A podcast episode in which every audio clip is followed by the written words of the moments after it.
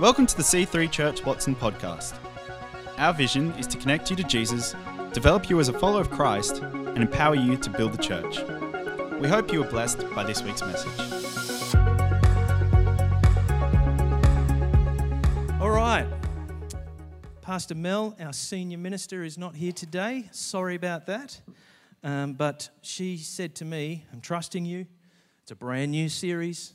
Can you kick it off for us, please? Yes, I can do that, Mel. So that's what I'm doing. A new series is called Follow at Jesus.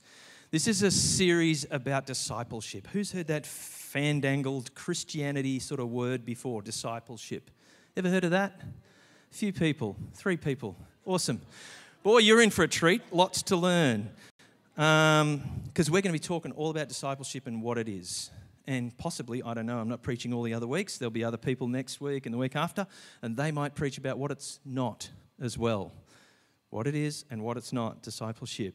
Because Jesus, when he was walking around on earth, he might have looked at times like he was just kind of hanging out with the boys, you know, just hanging out. Sometimes hanging out with 3 guys, sometimes just hanging. Sometimes hanging out with 12 at once. Yeah, just a bit of a group thing. Yeah, we're just hanging out. And then later, in his ministry life, it seems like those 12 might have recruited another 6 each or something, because then it became, well, we're hanging out with 72 disciples now. We're just hanging out, just hanging. But it wasn't just hanging. It was hanging with purpose. So it was discipleship that Jesus was up to. So we know that because the Bible now refers to them as his disciples, because he was discipling them. He cared about them deeply. I don't want you to think, all right, well, if I'm hanging out with people with purpose, that means, you know, I've got to have my checklist. And, you know, Jesus didn't even care about them. He's just producing robots that would do the, you know, it's not like that. It's personal. And he cared about them deeply. And it was kingdom all at the same time. And you'll find when you hang out in a caring relationship with someone and there's kingdom in it, it's a great thing. It's a great vibe. It's the best kind of interaction on earth. It's really, really good. And it's called discipleship. It's not just being together for no reason, so you can both stare at the wall together. You're doing something as well. But Jesus himself was also discipled. And that gives me great hope. While I'm being discipled, I'm like, well, even the Messiah had to be discipled. And I love that about God's plan. I guess he could have had a different plan. I'm just going to rock up on earth. I'm going to be 25 years old at the time, and I'm going to know everything about my purpose, and I'm just going to hit the ground running and crack it out. But no, his plan involves arriving as a baby that requires 24/7 care to survive, and then growing up through the terrible twos, and learning to do what Daddy says, and then being toilet trained, and, you know, later on progressing through some pretty serious Jewish training to an age of 12 and then 14, when he would be considered an adult in that culture, and learning all about self-discipline and some character development and that sort of stuff. He had to go through all of that. So I don't feel like I'm out here by myself, being the only person who needs a bit of discipline or discipling. See the similarity in those words? So, I think about who disciples me and who has discipled me during my life. When I ask myself that question, the very first answer that pops out at me, just like that, is my dad. My dad.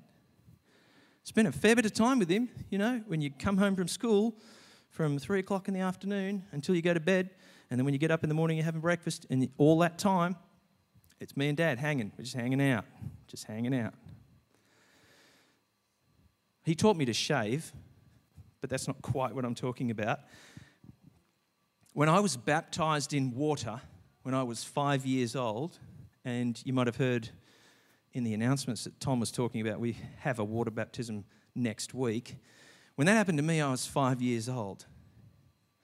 And it was my dad who explained it all to me, and double-checked that I knew what he meant and what was going to happen, and I really wanted to do that. And I decided in my simple way at the age of 5 that I absolutely wanted that. So I did. And he also actually baptized me in the water. When I was filled with the Holy Spirit at the same age, at the same time, I did not need a theology lesson and to fully, can you unpack everything for me and explain it all to me fully before I agree to yield to this process and try and strive to be filled with the Holy Spirit. It just happened to me. And I had to catch up on all the theology later. Dad's going, oh, I've got a bit of explaining to do when we get home. All right, here's what just happened to you, and it's happened to millions of people before, and it's okay, and, you know, for a Christ follower, it's quite normal, and starts, you know, unpacking it for me. That's my dad still. When I prayed when I was a kid, we're going to pray about that, Dad says. Let's just pray about it. God knows. He'll work it out. Okay, cool. So we pray. And then 2 days later he goes, how's that thing going? That thing we prayed about. Oh, yeah, it's all fixed. All right, we'll pause. Let's thank God for that because we prayed, things changed. Let's keep track of that. Let's not just go, well, we prayed and what happened after that? Oh, I don't know. Don't do that. And so he teaches me all of this stuff about prayer, about spirituality. Every time at the drop of a hat, my mum would get her Bible, sometimes her concordance as well, out off the shelf when we just had people around for dinner or people just dropping in for a cup of tea, and they'd ask a question about something and she'd go, it's interesting, you should ask that. And she'd drag her Bible over and she'd just start flipping through, you know, and that's related to this scripture here in the Old Testament. And in the New Testament, it gets repeated by this person. Isn't that interesting? And she would just unpack an understanding of the Bible with me, but also with just about anyone who would listen. And that's the kind of discipling that was happening in my house. She taught me that there are guiding principles in this kingdom that you've just become a part of, and they are different to the culture of the world that you're living in. But they are 100% tried and true. They've always been right, and they're always going to be right. The prevailing culture can evolve and shift and go, oh, you need to move with the times. But this is never going to move with the times. This principle right here, it's never going to change. No matter how much the world changes, that's going to be the same. And she taught me all of this stuff. That gives me the feeling in my life of a permanence and a bedrock that sits underneath me so that, you know, other people look at me and go, how come you're not troubled by that? What's wrong with you that you're so strong all the time? Blah, blah, blah. And I go, well, it ain't me. It's not just me. I have to give some credit to my parents because of the way they discipled me.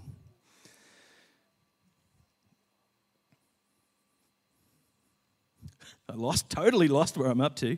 Okay, that's good. It's all good. It's all right. Just give me a second. All right, in fact, if you asked my wife, she would not say that it was my roguish good looks that attracted her to me. She would say, if you really quizzed her, as a matter of fact, the first answer that would come out would be, actually, I get that you're imperfect, you're a human, I get all of that. But in spite of all of that, your faith is what made me really hone in on you. And now we've been married for 27 years, so... Girls, you need a man of faith. Just saying. Huh? What? Oh, thanks, Del. That's nice. Good. Excellent. All through the years in 3 different churches and 3 different locations, meeting in groups has been a theme for me. I remember meeting in, you know, Mum and Dad, well, the whole family's going to group. We're going to group tonight. And I would sit in the lounge room with all the adults, all the young adults, all the teens, just the whole mix of anyone who was in that group. And we would discuss things together and we would pray together. We would stand together about stuff that was happening in our lives and we would support each other and we would learn from each other. And that was just normal. Everybody went to a group. It's just normal part of life. And it's part of discipleship. I changed along the way, and what motivated me to go to group changed a bit. I've been in groups as a member where there's interchange and I contribute. And I support others, and I, you know, but I also get supported and I receive. But I've also been in groups as a leader of the group, which is different, and it grows you differently. So if you've been going to groups for ages, but you've never been a leader of a group, maybe it's time for you to give that driver's seat a try. You'll get plenty of support. There'll be people on the church staff and other people around you who'll help you to succeed as a leader of a group. But, so there's nothing to be scared of, but it will definitely grow you differently. Very different to just going along to the group. And so consequently, because I've been in so many groups along the way, I can stand in that auditorium, in that foyer out there after church, and I can go, well, I've been in a group with her and those guys and him and that whole group there and those guys over there. And I can point out 50 people I've been in a group with at some stage.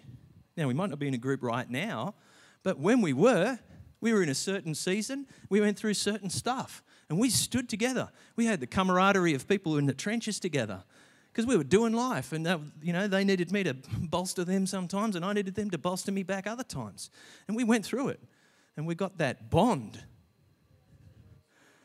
And if you really want to feel like you belong at church, try a group. If you don't like it, try another one. If you don't like that one, try another one. People won't be offended much. Oh, you didn't like my group. Oh. No, they'll get over it. It's okay. Right, so I guess discipleship happens on two levels, family and community. So let's just look at family for a second.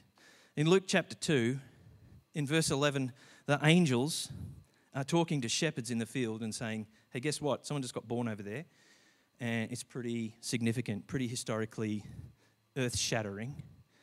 Today in the city of David, a Saviour has been born to you. He is Christ the Lord. Now, these guys might not have been scholars, but they were Jews and they understood that language. I understand what you just said. Didn't you just say the much prophesied one, the Messiah, is here? Is that what you just said? It would have been blowing their minds. Well, come on, guys, we've got to go and have a look. What about the sheep? Oh, they'll be right. Maybe they took them with them. Hey, here's 3 shepherds and 5,000 sheep. And then they go in and announce it, because they sort of show up. What are you doing here? Well, angels appeared and said this amazing message to us. And in verse 19, it says they were all amazed at what, but Mary reacted differently. It says that she treasured up all these things and pondered them in her heart. That's how she responded to that word from God. She wanted to remember, she wanted to get it right, and she wanted to dip back into it later in life. I ask myself, did Mary preserve these prophetic words and educate her son in them as he came to the age of reason and he could understand what she meant? Did she start taking him to school and saying, so you had this word about you had that word about you, you had that word about you, and, you know, you are a miracle baby because I conceived you without even being with a man. So that means, you know, I provided the egg only and God provided the seed. So, you know, you're like fully God and fully man at the same time, and that's weird, but that's who you are, so you better wrap your head around it, son. And, you know, when we bumped into your cousin John, while you were still in the womb, you were leaping around because there was a spiritual encounter happening with John the Baptist. She would have told him all the stories, right? She would have taken him right through it while he was growing up. Around the kitchen table, a discussion at night would be, so, if Jesus really is the Messiah, what will that be like? And speculating about what his future might hold. And I mean, that's what would happen in my family. If someone said, oh, well, you know, you've been chosen as the future prime minister. You're only 12, but that'll happen much later in life. But we would all start talking about it. Well, what's it going to be like? The responsibility, you know, how's it going to be? And what are things going to be like later in your life? Will it all be the same? Will the Romans still be occupying, or will they be gone? You know, we would just be thrashing it out. Also, Jesus was a Jewish boy. So he would have had school, serious school. by the time he was like 12, 13 years of age, he would have had an intimate knowledge of the first 5 books of the Bible. He might have even been able to recite them. That's some serious discipleship. As a school teacher, I'm afraid at the thought of trying to teach someone that much information about the first 5 books of the Bible in such a short amount of time. Discipleship starts at home. Starts at home. Courtesy of none other than his parents. Joseph doesn't get mentioned much, but I bet you your life he was involved. Heavily involved. A boy cannot grow up, with self-control and all that sort of stuff and character development without something from a significant male role model. They need it. They need that input. So one of the biggest lessons you can demonstrate for family is this thing from Mary right here. How do you handle and manage prophetic words over you when they come?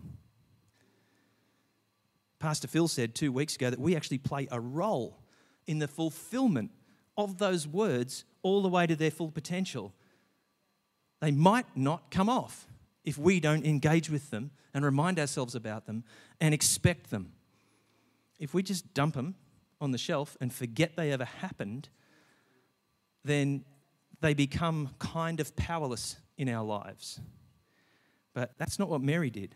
But when you see when your disciple sees, whoever that is, in this case I'm talking about our family, and when they see you remembering them, reminding yourself about it, engaging with them, praying about it, looking, I wonder how it's going to happen. I don't know how it's going to happen, but it's going to happen because there was that word.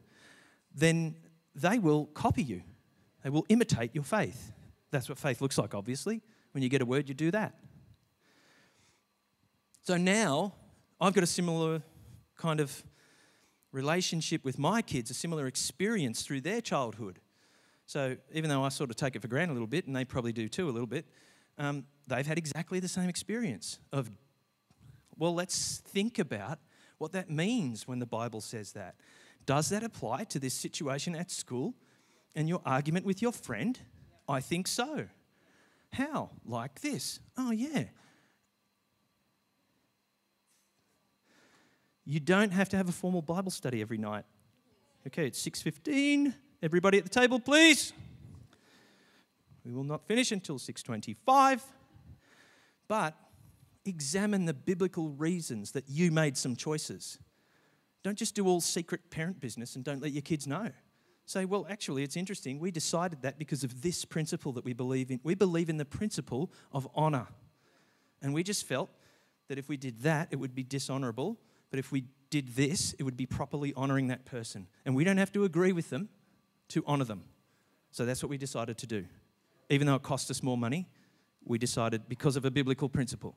And your kids go, And the more things like that you explain, the more things that they are getting kingdom culture as a disciple just built into their lives.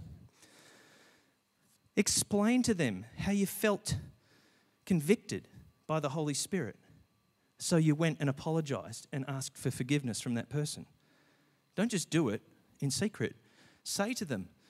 And then they'll say, well, what did that feel like, Dad, with your conviction? How did that feel? Well, it's interesting. It sort of feels like you got a knot in your stomach and it's really uncomfortable and you feel like you can't be comfortable until you go and deal with that thing.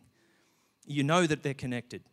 So, and it builds up like pressure. You go, no, I won't. No, no, I won't. And the more you do that, the more the pressure builds, till eventually you go over there and go, okay, let's just get this done. So you apologise and ask for forgiveness, and the person forgives you. And then you go, oh, wow, what sweet relief. Explain that to them, the whole thing, how it feels, everything. Because when they feel that way, they'll go, hey, this is what Dad was talking about. Where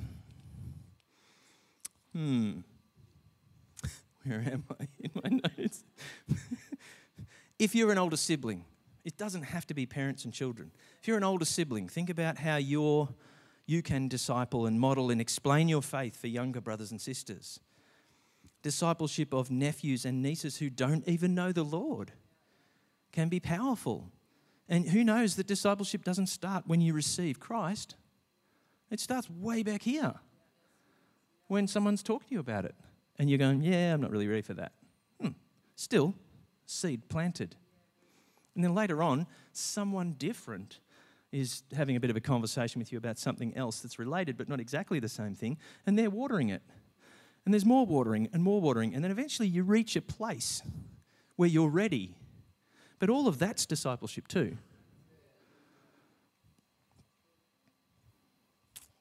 You can even respectfully disciple a parent, your parent.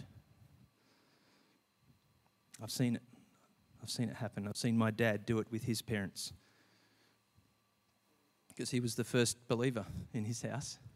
They were very religious. They sent him to a religious school.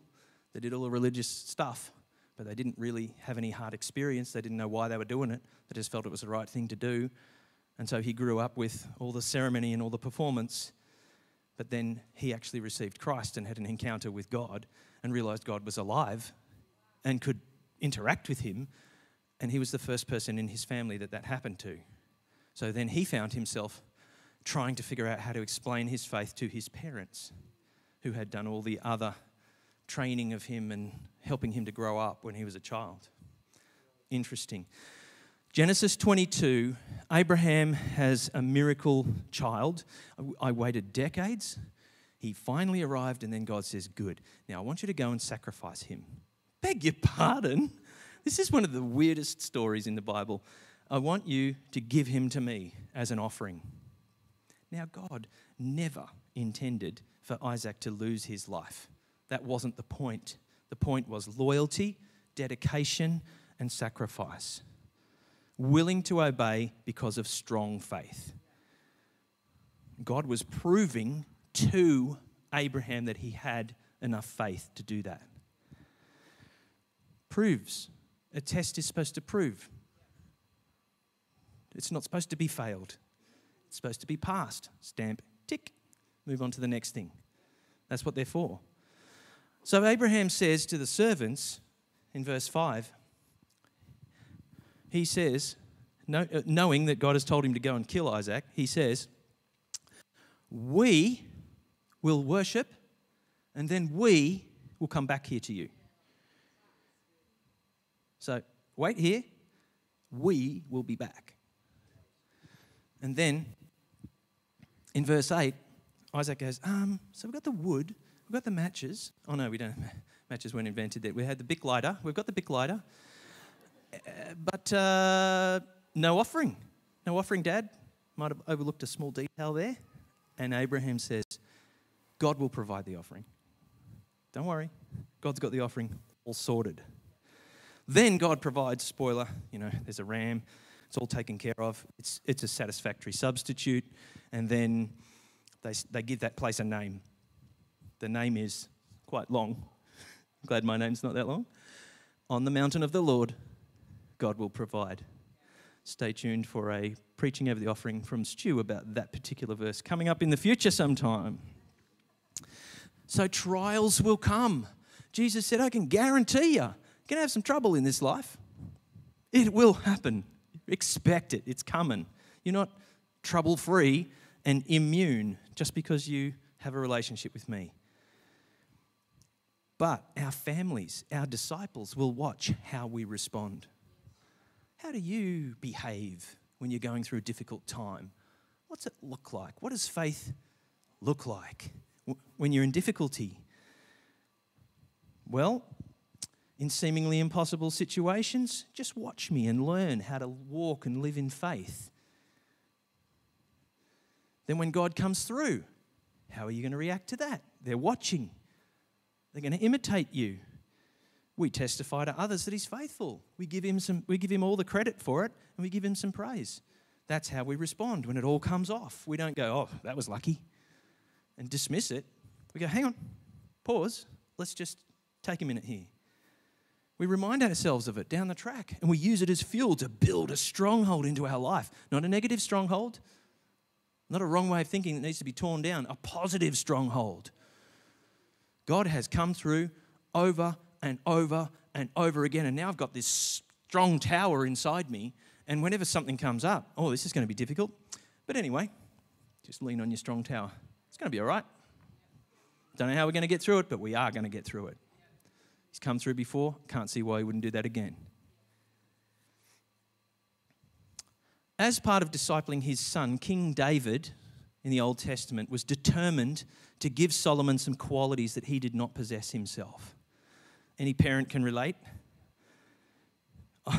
I've got, you know, I'm a bit of an angry man. I don't want you to be like that, so I'm going to try to give you qualities that I did not possess myself when I was growing up. We all want that. We want to help them avoid, you know, mistakes we made and all that sort of stuff. So you get that. David had passion. His big thing, he had passion. Maybe a little too much. Know what I mean?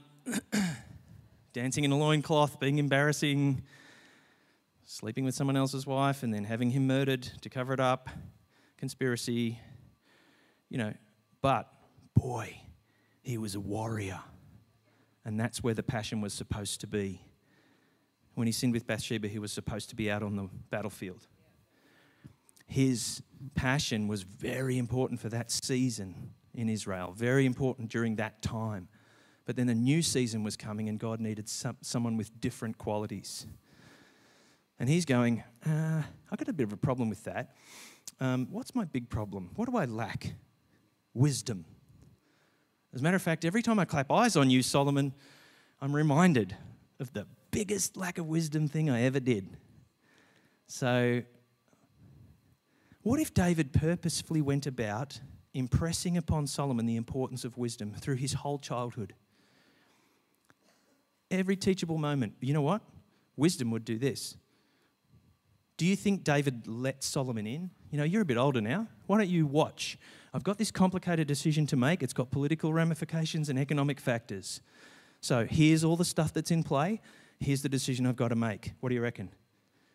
You're 15. What do you reckon? You know, says something, yeah, cool, that's good, yeah, that's good thinking as far as it goes, but what about this and that? Oh, yeah, I don't know. All right, step back. I'm going to invite the advisors in. They're all going to come and they're going to tell me stuff. You listen. So all the advisors do all their thing and then he goes, okay, thank you, and dismisses them and he goes, so what do you reckon? What do you reckon about what they said? Do you think David is taking Solomon to school in the school of wisdom? Because I think so. If he was, what kind of person would that create? Do you think it would create the kind of person who, if God said to him, I'll give you anything you ask for, he would go, I just want wisdom? So yeah, we give Solomon this credit for that incredible decision. However, what about the person who raised him to be the kind of person who would make that decision? We want to steer our kids away from our mistakes. I made some terrible financial decisions when I was a young adult. My children are not doing that. So, you know, one tiny thing, one factor, tick, good job. Okay, so far. But take it further than that. Not just don't make the mistake I made and be a klutz. How about further than, deeper than that? How about build into them on purpose the stuff, the reservoir of qualities that you want them to have and that are going to stand them in good stead? Because we want them to stand on our shoulders, right, and take it further than we ever have. Anyone in here the first person in your whole family who's ever been to university? Anyone? Yeah. So you're carving new ground. But when you're raising your child, you want them to assume they'll be going to university and getting serious qualifications and doing something really significant. And so you want them to stand on your shoulders and go higher than you went, right? Achieve something more than you could do. Don't start back there.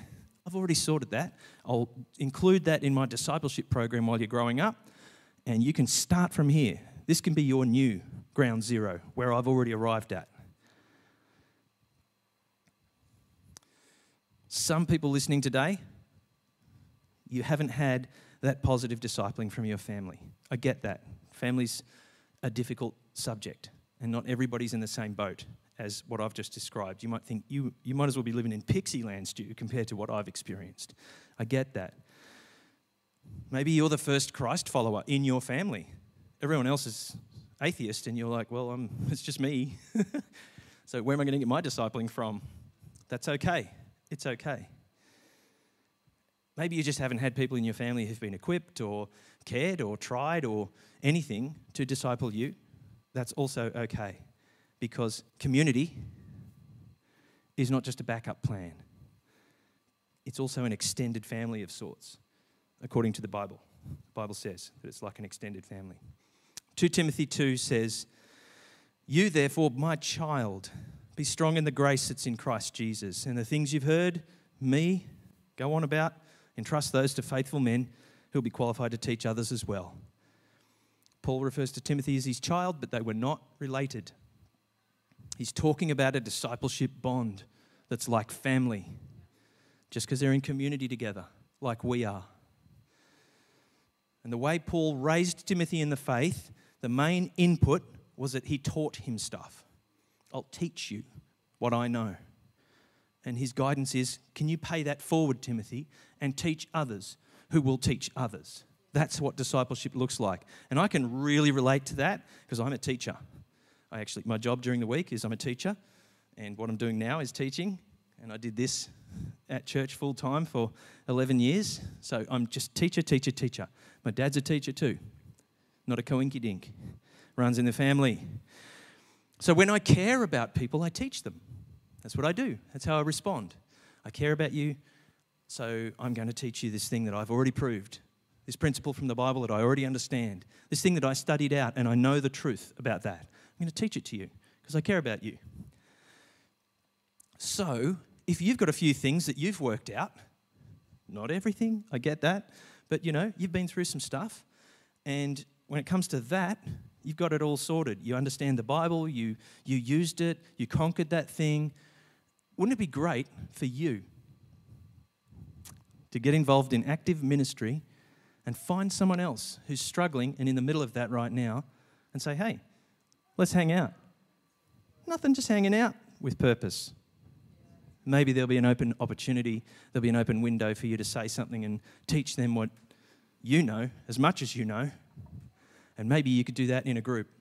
There are people in groups in the church right now who are waiting for you to join. They're waiting.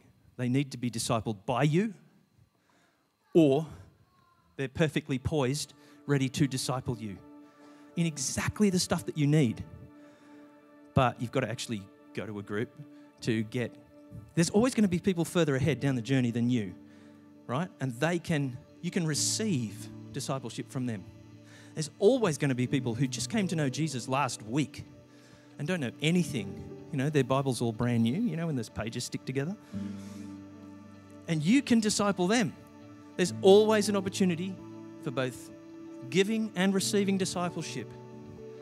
And in our church, most of that happens in groups. You've got to be open. There are people who've been hurt. I get that. It's led you to be closed, to protect yourself. I get that. It's very understandable, but it's not very functional for your growth and healing. You have a lot to offer other people. Thanks for listening. We hope to see you in church again this weekend. To find out more about our church, find us online at c3churchwatson.com.